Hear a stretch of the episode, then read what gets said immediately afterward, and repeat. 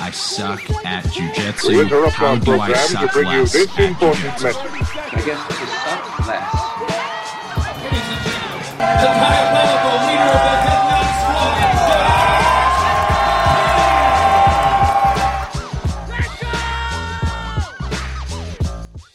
Hey, everybody, this is Josh McKinney, and I just want to welcome you to the newest episode of the I Suck at Jiu Jitsu show.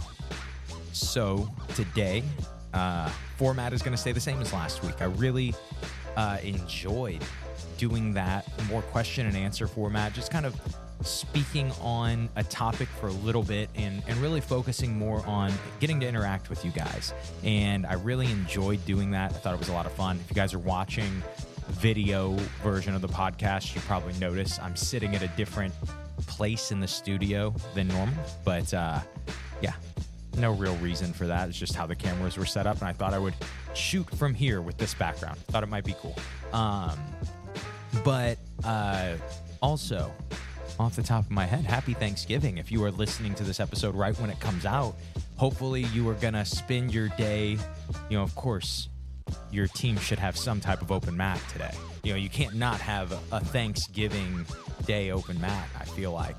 Maybe some places are closed, but maybe first first thing in the morning you should be able to get an open mat. And we always do 10 a.m uh, at head knot hq our 10 a.m open mat on you know really we do that 10 a.m for pretty much all holidays uh, minus like christmas. We'll do christmas eve. But just in case you have to make a lunch it gives you time. You can sneak in a couple minutes early be nice and warm get an hour's worth of training, get some hard rounds in, and then still make it in time to shower, be ready to leave, take a 30 minute drive somewhere. You know, it's, it's simple. That's like, that's, I'm pretty sure that's how the pilgrims intended uh, for us to, to, to spend Thanksgiving, you know, before, um, back when uh, the Americas were controlled by the wild turkey population and the pilgrims prevailed over the turkeys and that's why we celebrate thanksgiving. I don't,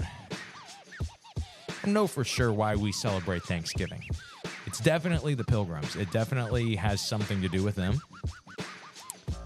But now that i'm thinking about it i don't think it has to do with them defeating the the wild turkeys that owned this land. I don't think that's it. Um, has something to do with Thanksgiving and and friendship and maybe Tonto. I don't know. Um, it's tough. You, you learn a lot of different things in school, and then as you grow up, you realize 99% of it's propaganda. And so then you're like, I mean, is any of this true? Is Thanksgiving really even a thing? But uh, um, hopefully, you guys are you guys get to do something for Thanksgiving. If you are not from America, I'm pretty sure this is just a normal Thursday for you. I'm pretty sure it doesn't. Pretty sure nothing else is going on. You're just enjoying a Thursday episode of the I Suck at Jiu Jitsu show. So I won't make it all about American Thanksgiving. I know we have a lot of international guests who hate America and uh, don't want to hear about it. But um, I just have one, two, three, four, five. I have five questions today. Not a ton, um, but I really, like I said, I really love the. I really love doing the Q and A uh, on the podcast. It's just a lot easier for me to kind of engage and kind of see what you guys want to hear. Uh, the only other way I can know what people want to hear is by what episodes get listens, and uh, that's not ideal. I want to be able to know what people who actually enjoy the show, what people who actually consistently listen to the podcast, what they're wanting to hear. And um, so we're just doing more Q and A. Some of these questions came from uh, my Instagram. I put a put a post on Instagram and just ask for questions, and then some other ones came from just emails, or uh, even some came from Facebook Messenger, which is probably the worst way to try to contact me. That is, I have thousands of un uh, missed messages on Facebook Messenger. Um, but we will go ahead. If you guys want to send in a question, you can always just send me an email for right now, josh at simplifyingjujitsu.com. Very soon, we're going to have a link, and I'm just going to put it in the description of every Thursday episode. And you'll be able to just click on that link, and you'll be able to ask me anything. And um, that'll be even easier, an easier way to engage on the show. But for right now, that is not what we have. Um, the best way is to send me an email. That is to make sure that I actually will get it. You can also send me a message on Instagram. You can send the I Suck at Jiu Jitsu Show Instagram page. It's starting to gain a lot of followers. It's definitely gaining more followers than I am, which is weird. But um, yeah, you can also check out the I Suck at Jiu Jitsu Show Instagram page. Send us a message on there, and you can kind of ask about anything. I think that that's what is starting to happen more. Is I'm running out of topics to do really deep dives on, and I'm finding that doing just my perspective on certain things that people are dealing with, certain problems that they're having. Uh, it's much easier for people to go like, yeah, I, I really like this. This is what I want to hear. And also on that same note, when we're looking at uh, we're looking at growth in jujitsu, even if you listen to every episode of the I Jiu-Jitsu show, it hasn't been formulated to you specifically. It's been general. And as you get to ask specific questions for yourself, then we can be a little more specific. And I think it's just going to help people um, in a different perspective. And so I'm really happy that we're doing this. Hopefully, people are happy too. Uh, I will know by if you guys are sending in questions. And so, let's go ahead and get started on today's episode. First question was a really simple one. Um, but I think that this is something that we can really dig into. And it's what was the worst mistake in my jujitsu journey? And I know I could give the black belt answer of, you know, God bless the broken roads that led me straight to you or whatever that song is. Um, in like, oh yeah, there is no there is no mistakes. They they got me to a certain point. But if efficiency and effectiveness is the goal, um, you know, getting good at jujitsu is the goal, I will say that there were definitely mistakes that I made that prevented me from getting to being as good as I am now. And uh, and this is something I see in general in jujitsu. People make this mistake so often. I try to talk about it on the show, uh, but I think it's important to reiterate. People will so often in jujitsu close off their minds to specific things. Um, they will say, I just remember like early on in the in jujitsu for me, I would have people talk about because jujitsu is vastly different now. Um, but early on, and this is going to be hilarious to people that have only been training the last few years, but people who have trained for 10, 15 years, I'm sure that they heard this too. Early on, people would say things like straight ankle locks don't work. And they would be like, yeah, yeah, don't, yeah, don't, straight ankle locks, they can't actually do any damage. And I remember, um, and I think we've talked about this on the show when I've had my dad on. Um, I remember a situation where he was competing and we he claims that I told him to not tap the straight ankle locks and that they didn't work, but I'm pretty sure we had both gotten the same advice from the same person. I don't know why he blames me for it, um, but maybe I did tell him. If I did tell him that straight ankle locks don't work and to not tap to them, I was I was 15. You know, he took advice from a 15 year old. That's a bad idea. Don't take advice from a 15 year old. Anyway, um, you know, it, so it was really common to just close yourself off to leg locks. And uh, he competed at Pans one time and he got caught on a straight ankle lock and the dude was just ripping on his leg and he didn't tap and he eventually won the match. So yeah, I was right. Um, but you know, 12 years later, he still has an ankle injury. And so, you know, he still walks with a limp from, you know, that guy that ripped on his foot. And so that was bad advice. And the reason that that was bad advice is because it was one, it was wrong. And so that's a big reason it was bad advice. But two, it was like closing off to a certain idea.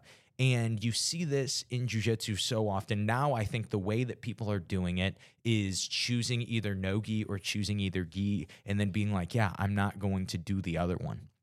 And to me, it's no different than people saying that leg locks don't work. And it's no different than the last debate, which was really common, which was self defense versus sport.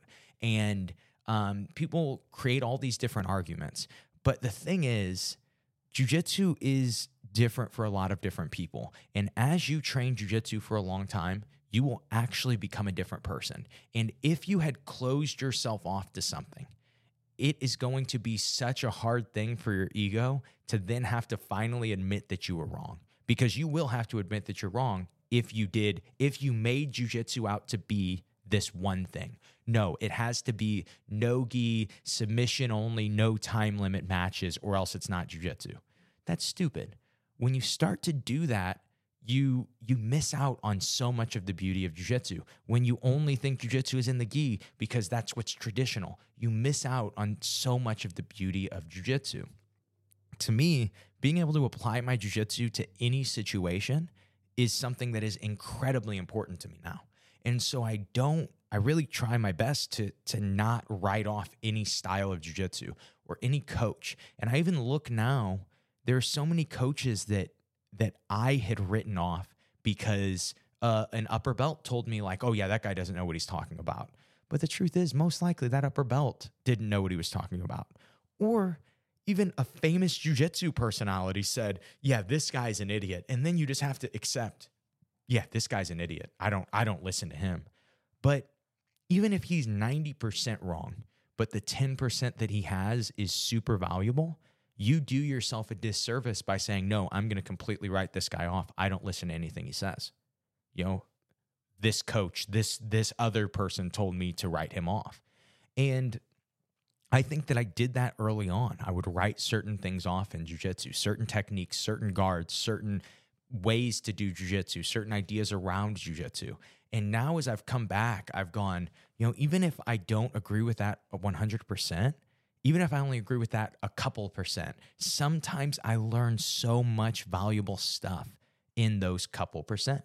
Um, you know, I talked to you guys uh, a lot. I've mentioned quite a few times now how much value I have gotten out of getting to learn from Henry Akins and how much it has helped my jujitsu.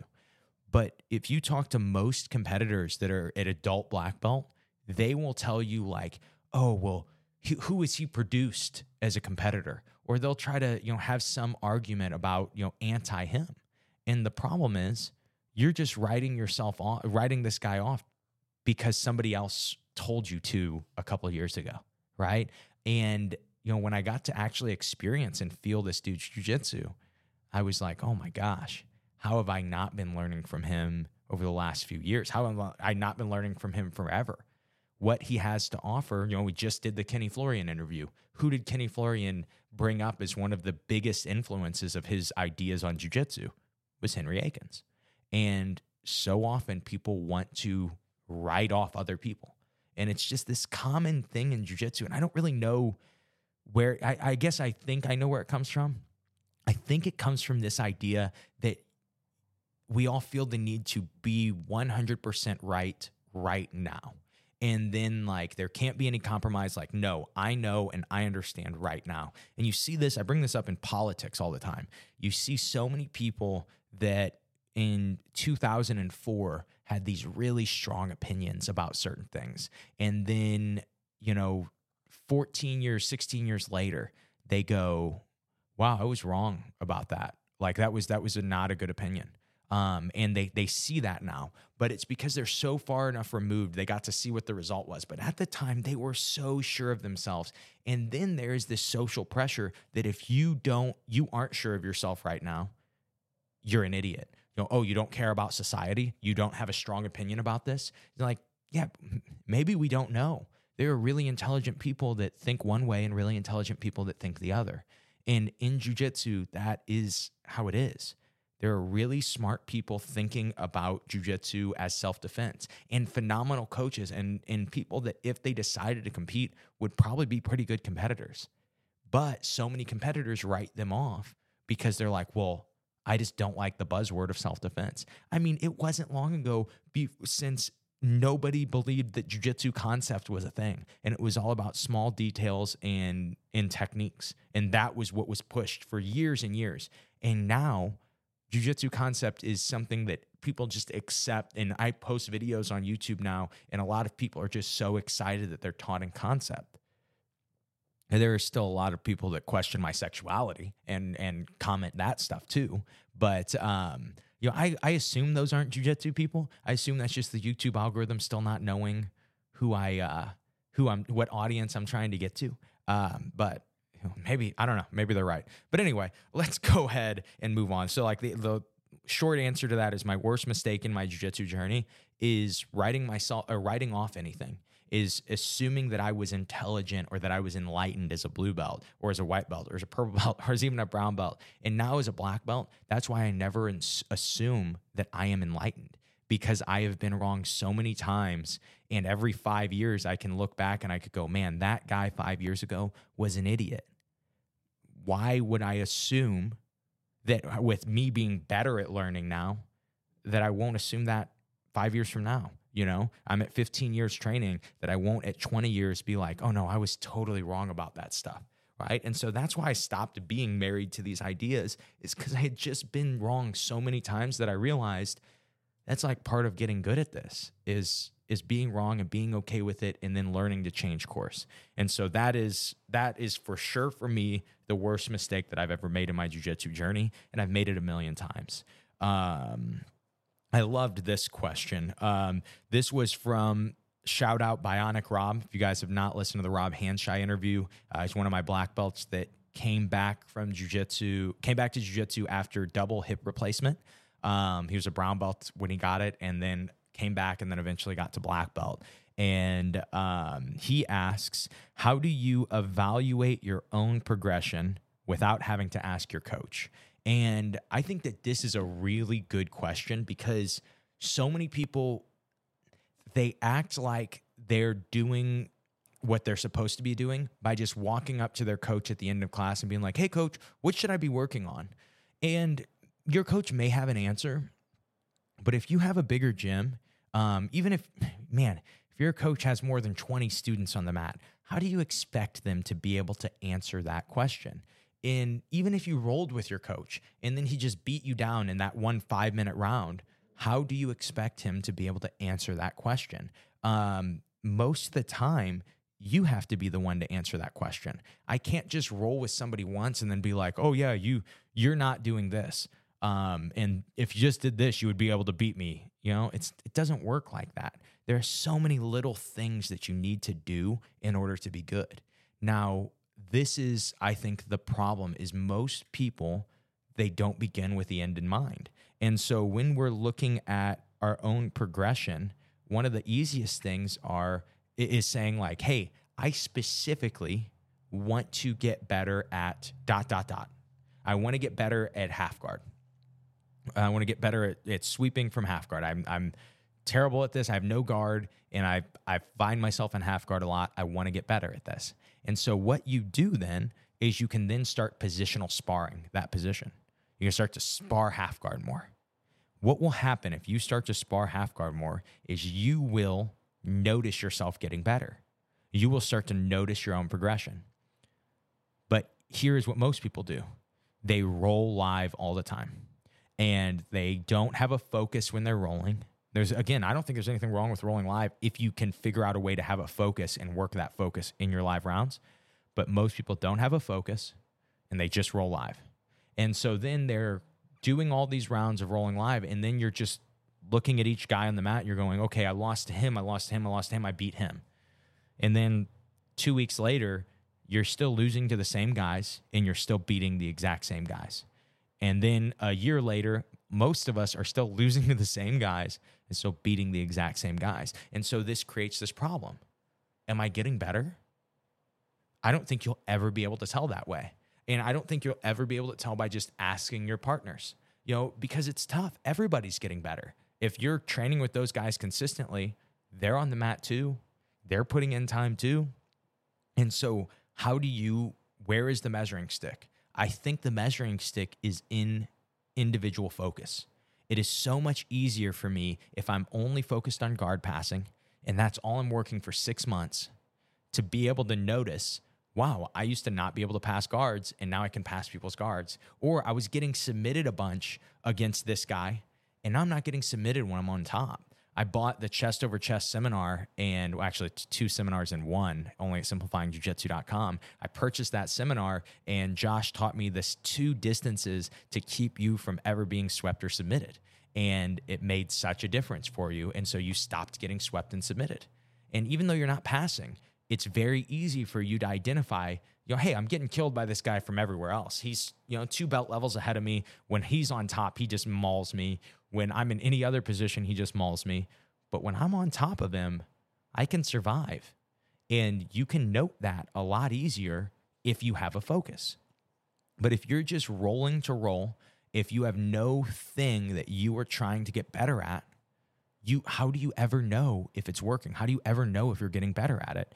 Um, back to you know what I've been learning from Henry Akins is this idea of weight distribution, and uh, you know it's weight distribution and connection they go together. Um, but this concept of weight distribution and how to apply it and why to apply it. Um, if I had just learned that and then just kept doing jujitsu how I have, most likely I wouldn't really even be able to identify if I was using it. But what I did instead was like the last three or four months, all I've focused on is am I applying my weight? No. What's keeping me from applying my weight? Okay. W- am I at the right distance? No. What's keeping me from that right distance? How do I apply weight to that so I can beat it? And asking myself those questions over and over and over again has allowed me to actually identify I am definitely getting better at this idea, right? That's not even a position, it's just a broad idea, but I'm able to focus on it constantly eh, to get on top. And then when I'm on bottom, I can even ask the question how do I keep this guy out of the distance? How do I keep his weight off of me? Right. And so, um, you know, just kind of immersing myself in that idea has let me progress so much. And then it's very easy to evaluate. And it's not built on like, oh, am I beating these guys or am I not beating these guys? I win most rounds that I do. And so, how would I ever be able to judge my own progression if I win every round? And then I'm going like, well, I always beat these guys and I'm still beating them. I guess I'm getting better. How does how does that make sense? But if I actually have a focus and I say, you know, and it's not, honestly, it's not even am I beating? I probably started beating less guys when I started to apply this weight distribution because I was focused on the idea. I was focused on actually getting good at that idea. And now that I'm doing that, I'm able to say to myself like, wow, I am getting better at this. It's very obvious that I'm applying my weight more. People are complaining about my weight more. I've also gained a little bit of dad weight, if I'm being honest with you guys. But um, you know, it's just having a focus. That is my answer to evaluating your own progression. Is it's almost impossible unless you have something you're focused on. Uh, it's too hard to look at jujitsu as a whole. You break it down into smaller portions, and then that's what you focus on getting better at, uh, in my opinion. Next, let's go to oh gosh, dieting through Thanksgiving slash the holidays. I'm gonna be honest with you guys. My diet has not been the best. I think I gave you guys some deep detail about that. I did a, a 20 questions episode right before I had my son, and I I was telling you guys how bad my diet had been. It's only gotten worse at this point. And so I don't have, I can't say do as I do on this, but there have been a lot of times that I have had to diet through the holidays and keep really consistent. And some things that really are helpful for me one is I will actually enjoy that holiday. A lot of times, like I will eat on Thanksgiving. Um, even when, you know, I have a tournament two or three weeks after, that one day usually is not that big of a deal.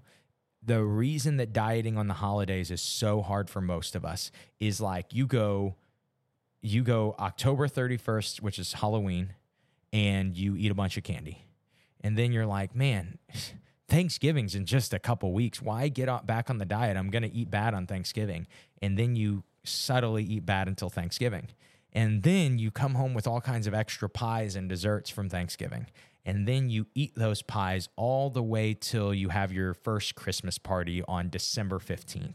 And then your next Christmas party on December 22nd. And then the four Christmas parties with all your family. And you're eating dessert on those. And then you celebrate New Year's, same exact thing. And so it's when the holidays, when your holiday diet is October 31st to December 31st, and it's just terrible. And then it takes weeks to even get back on any type of diet in January when that happens. So, a simple hack is you take the days, you schedule the days that you're going to eat a little worse or even eat absolutely terrible where you your family's looking at you and realizing like man he's always in shape but he seems to have an eating disorder. He seems to either be gorging himself or starving himself all the time.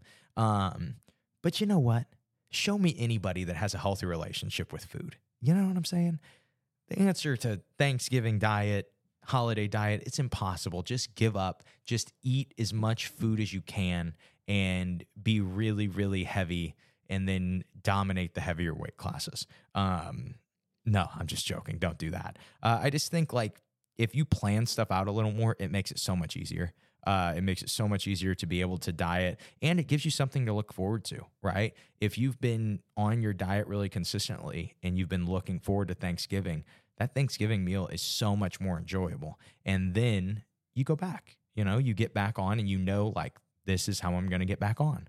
Um, but yeah, random, random thoughts. Um, we'll go two questions left. How to make little investments into yourself now, pre New Year's, to take yourself to the next level. So this is something I've been thinking about um, for myself a lot, and you know, I've really been thinking about in um, the different hobbies slash businesses that I have, and it's kind of this. Uh, you know, I, we had hinted at it on the last question or two questions ago, but you begin with the end in mind. Um, I don't really think about what I'm going to be January 1st, right? I don't really focus on that as much for right now because it's um, you know, it's mid-November at this point. That's 6 weeks away.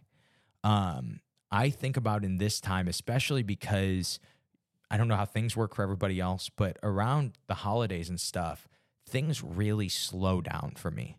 Um, and you know, it's just less to do there's less business being done. There are less tournaments being done. There's just less going on. Um, and so, something that I like to do in this time is try to set myself up for January 1st. But you don't really know January 1st until you think about January 1st, 2025, right? You think about the end of the year. Um, if you're you know if you look at things like i do this is just how i like to look at things. Um, i like to do like yearly uh, with a lot of my my thoughts right? And so my little investments that i make to myself now is kind of planning what am i going to need to do at the beginning of this year to really set myself up? One i don't want to be you know i don't really do new year's resolutions very much but if i do if that's something that you like i wouldn't figure them out on December 31st.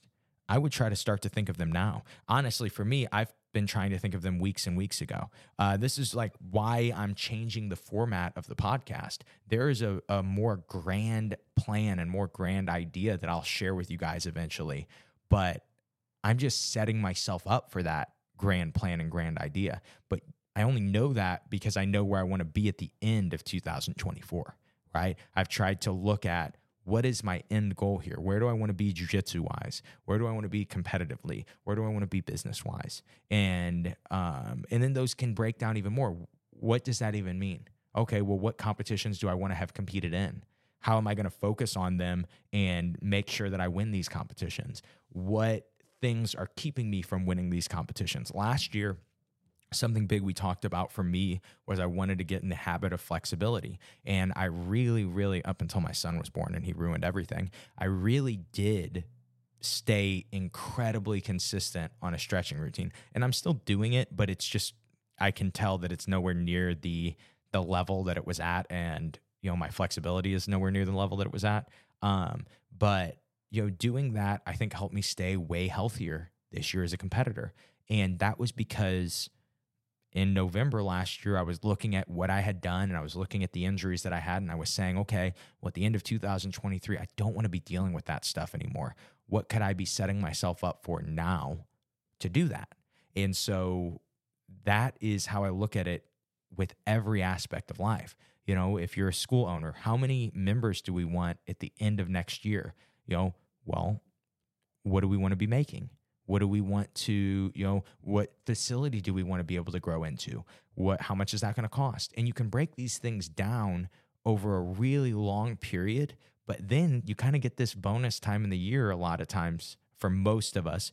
Um, where things like from Thanksgiving to New Year's, things just slow down so much that it almost sets you up to if you're focused right now and you just don't go, okay, well, things are slowing down. I'm just going to quit everything. You go, hey, I'm going to stay as consistent as I can and I'm going to set up a plan. So then by the time January 1st comes, I'm already, I'm already going on the routine that I want to have. And I'm already, you know, trucking forward on all this stuff. And so that's like, to me, the biggest investments you could be making in yourself right now are what is your end goal of the end of next year? What could you set yourself up? How could you set yourself up to get there? And then, as always, investments in yourself, like you could read some books about it, you could watch some YouTube videos about it. Um, there's just so much you could do to help yourself set yourself up for for that end of the year. Um, and yeah, I think that that's kind of my main my main thoughts on on investments into yourself pre New Year's are what it, where do you want to be? How do you break it down? And then from that, how do you set yourself up, especially habits and systems wise, to be able to be there, right? If it's as simple as you want to get your blue belt by the end of next year, well, you don't really have control of that a lot of times. It's like your coach's discretion. And so maybe you just say, I want to be blue belt skill wise in, in at least my own eyes by the end of next year. How do I do that? Well, we've talked about it. You break it down by position. Are there positions that you are a blue belt at? Okay, well, we don't worry about those right now. Are there positions you're not blue belt at? Maybe you should focus on those. You could break them down. You could say, okay, well, each, you know, I get to train four days a week and I really need to make sure that I am better at escaping side control. I've been stuck there forever. So one day a week, every single round that you do, you start in bottom side control do it for the entire year, I guarantee you, not only will you probably be a blue belt at it, you'll probably be a very good blue belt at it by the end of next year. And you do this by looking at the big idea and breaking it down into as small pieces as you can. Um, I think that's going to be huge for most people uh, to just start to do is, you know, like all that consistency and, um, and stuff that we talk about on the podcast. It only matters if you're going consistently towards something, right?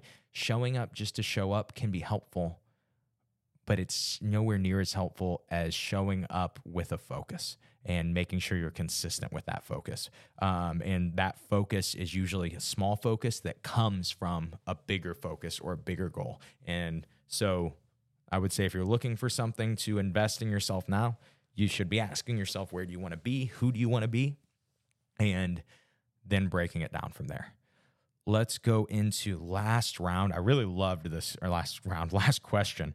I'm, I'm about to teach class, so I guess I'm in jujitsu mode. Um, so this is from this is from Adam, one of the biggest I Suck at Jiu-Jitsu show listeners, um, biggest I Suck at Jiu-Jitsu show fans, huge, over the top. One time, I think on one of the vlogs we did, it was like maybe at the Watson Martial Arts one, he and another Adam were partnered together and I pointed out like these are the two biggest I Suck at Jiu Jitsu show fans, and we actually made them fight to the death, and one of them died.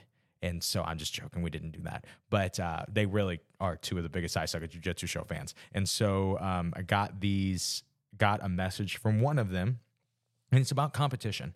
And this is such a common question. Um, so I can roll for five to six minutes straight, five minute rounds during an open mat without a break and feel energized and ready for another round. But during competitions, I'm dead and lightheaded after two rounds with a break in between matches. What causes that and how do I fix that? Just for some added context, I do not cut weight and I do go in well hydrated. So, uh, and then also more context on this. I know this guy and I know that he's also in good shape. And so there are there are people that are like, yeah, that that's a question that I have too. I come in in good shape, I can train really hard, I can do a bunch of rounds, and then I can't do more than one or two rounds in the competition. I'm just absolutely dead. Well, I would look at this trying to think of when because there was a time that I really struggled with this. I want to say it was purple belt for me. And um, it was just when I started to get a little older, and I think I started to actually gain a little bit more muscle to to be able to force stuff a little bit more. And I also started to focus my game a little bit more. And I would say the biggest mistake that I was making um, at this for me, and we're gonna we dissect this a little bit, make it make a little more sense. But the biggest mistake that I was making is I was breaking um I was like trying to take my jujitsu and define it as all right, I'm a knee cut guy and I'm a triangle guy. And these are the only two things that I do. And I would almost get some tunnel vision and I would try to force those things. And sometimes it would work really well. And um, those were the things that were available. And I would crush guys. But then other times I would fight guys that I knew I was better than. And I would gas really hard against them, even if I would win the match. But it was because I got so focused on certain things. And what happens for most of us is we will overgrip and overfight certain things. And we almost like, how I would explain it is we roll differently on the tournament than we do in the gym. And um, how a lot of people hear that is, oh, so I should roll every round in the gym like I'm trying to win the tournament. And it's like, no, it's the opposite of that. You should learn what you're doing in the gym that allows you to roll for five or six rounds, right?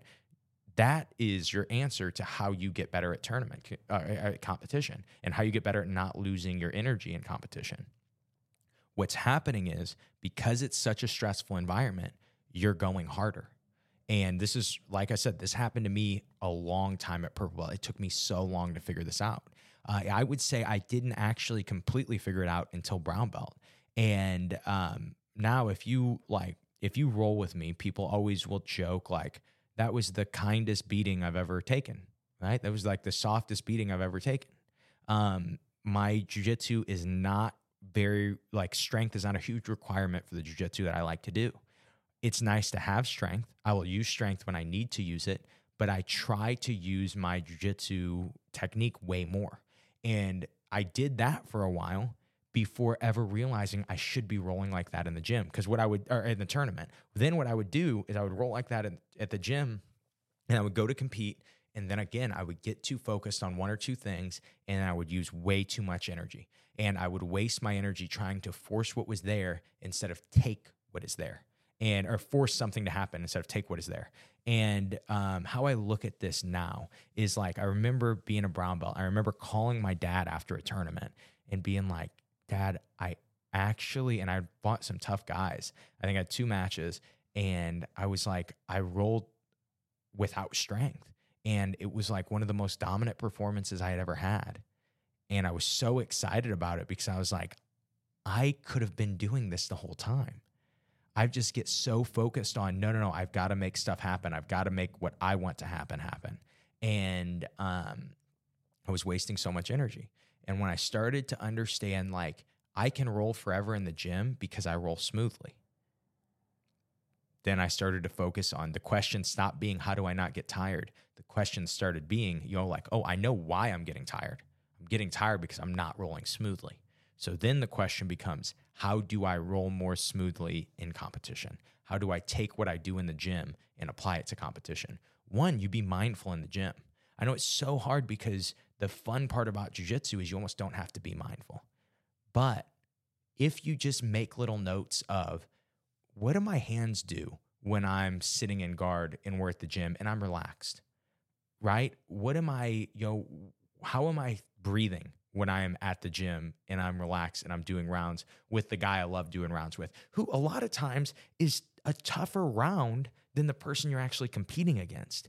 But it just is such a harder fight because it's competition. You get so focused on the competition aspect. And if you can solve that problem for yourself, you will start to get, have like endless co- cardio and competition. I remember being this purple belt and getting so frustrated because I'm like, these guys that I'm competing against, some of them have had four matches today and they don't even look like they're breathing heavy. They must be in great shape. But no, that's not it. Nobody can sprint for four five minute rounds. Nobody can, as fast as they can. Nobody can do that. It's that they weren't sprinting. It's that they were only doing the amount of strength that was necessary. They were only using the amount of athleticism that was necessary to accomplish the jujitsu goals, right? And so, um, as a competitor, learning to be more smooth, be more like you are in the gym. And then to do that, you have to be mindful of how you are in the gym. What am I doing in the gym that makes me more relaxed? And then you start to make competition like it is at the gym, right? Instead of like, for me, I don't, I used to do this all the time. I used to try to visualize myself in the tournament while I was at the gym. And like really good guys have given me that advice. Didn't help me. It it didn't help me at all, honestly. What I started to do instead was I started to visualize myself being at the gym while I was at the tournament and saying, okay, who is that guy? How do I get that guy to come out? We always joke at our team uh, at our gym when we will have a little area where we'll all warm up, put our bags at. We'll always set our bags down, and one of us will say, All right, this area is Granite City, right? We can be anywhere in the country. We'll say, This area right here is Granite City. This, we can be ourselves here. We're to focus, we're to get ourselves to the jujitsu that we are good at, at at the gym. And that's like, you know, you're not going to perform better than you can at the gym um, in the competition you're only going to be able to make yourself perform worse than that. And so, what you try to do is be as consistent and, and as focused as you are in the gym and just let that jujitsu flow. And one of the best ways to do that, don't get too obsessed with making a certain thing happen. When you roll with that tough training partner, most likely you're not saying, I have to knee cut, I have to triangle. Most likely you're just letting the jujitsu happen. And then when the knee cut's there, you hit it right? When the triangle's there, you hit it. And so that's not to say you don't do anything. You know, you don't just stop and wait. It's just to say you fight like you normally would at the gym. And I really think for most people that will fix that big adrenaline dump. Other little thoughts. I'm a really big uh, uh, believer in Wim Hof breathing an hour and a half before you compete. Um, there is a uh, an app you can use, or just or just on YouTube. You type in Wim Hof breathing. It's like three guided rounds of it, and you do that one time before competing, a, an hour and a half out. And I would make sure to do it a little bit before, um, just to you know like weeks out to know what you're doing. Uh, man, that makes such a difference. It will actually cause you to have anxiety. You'll be in the middle of the breaths and you'll be like, Josh, I hate this. This is so stupid. I shouldn't be doing this and that's what you want to get out of you.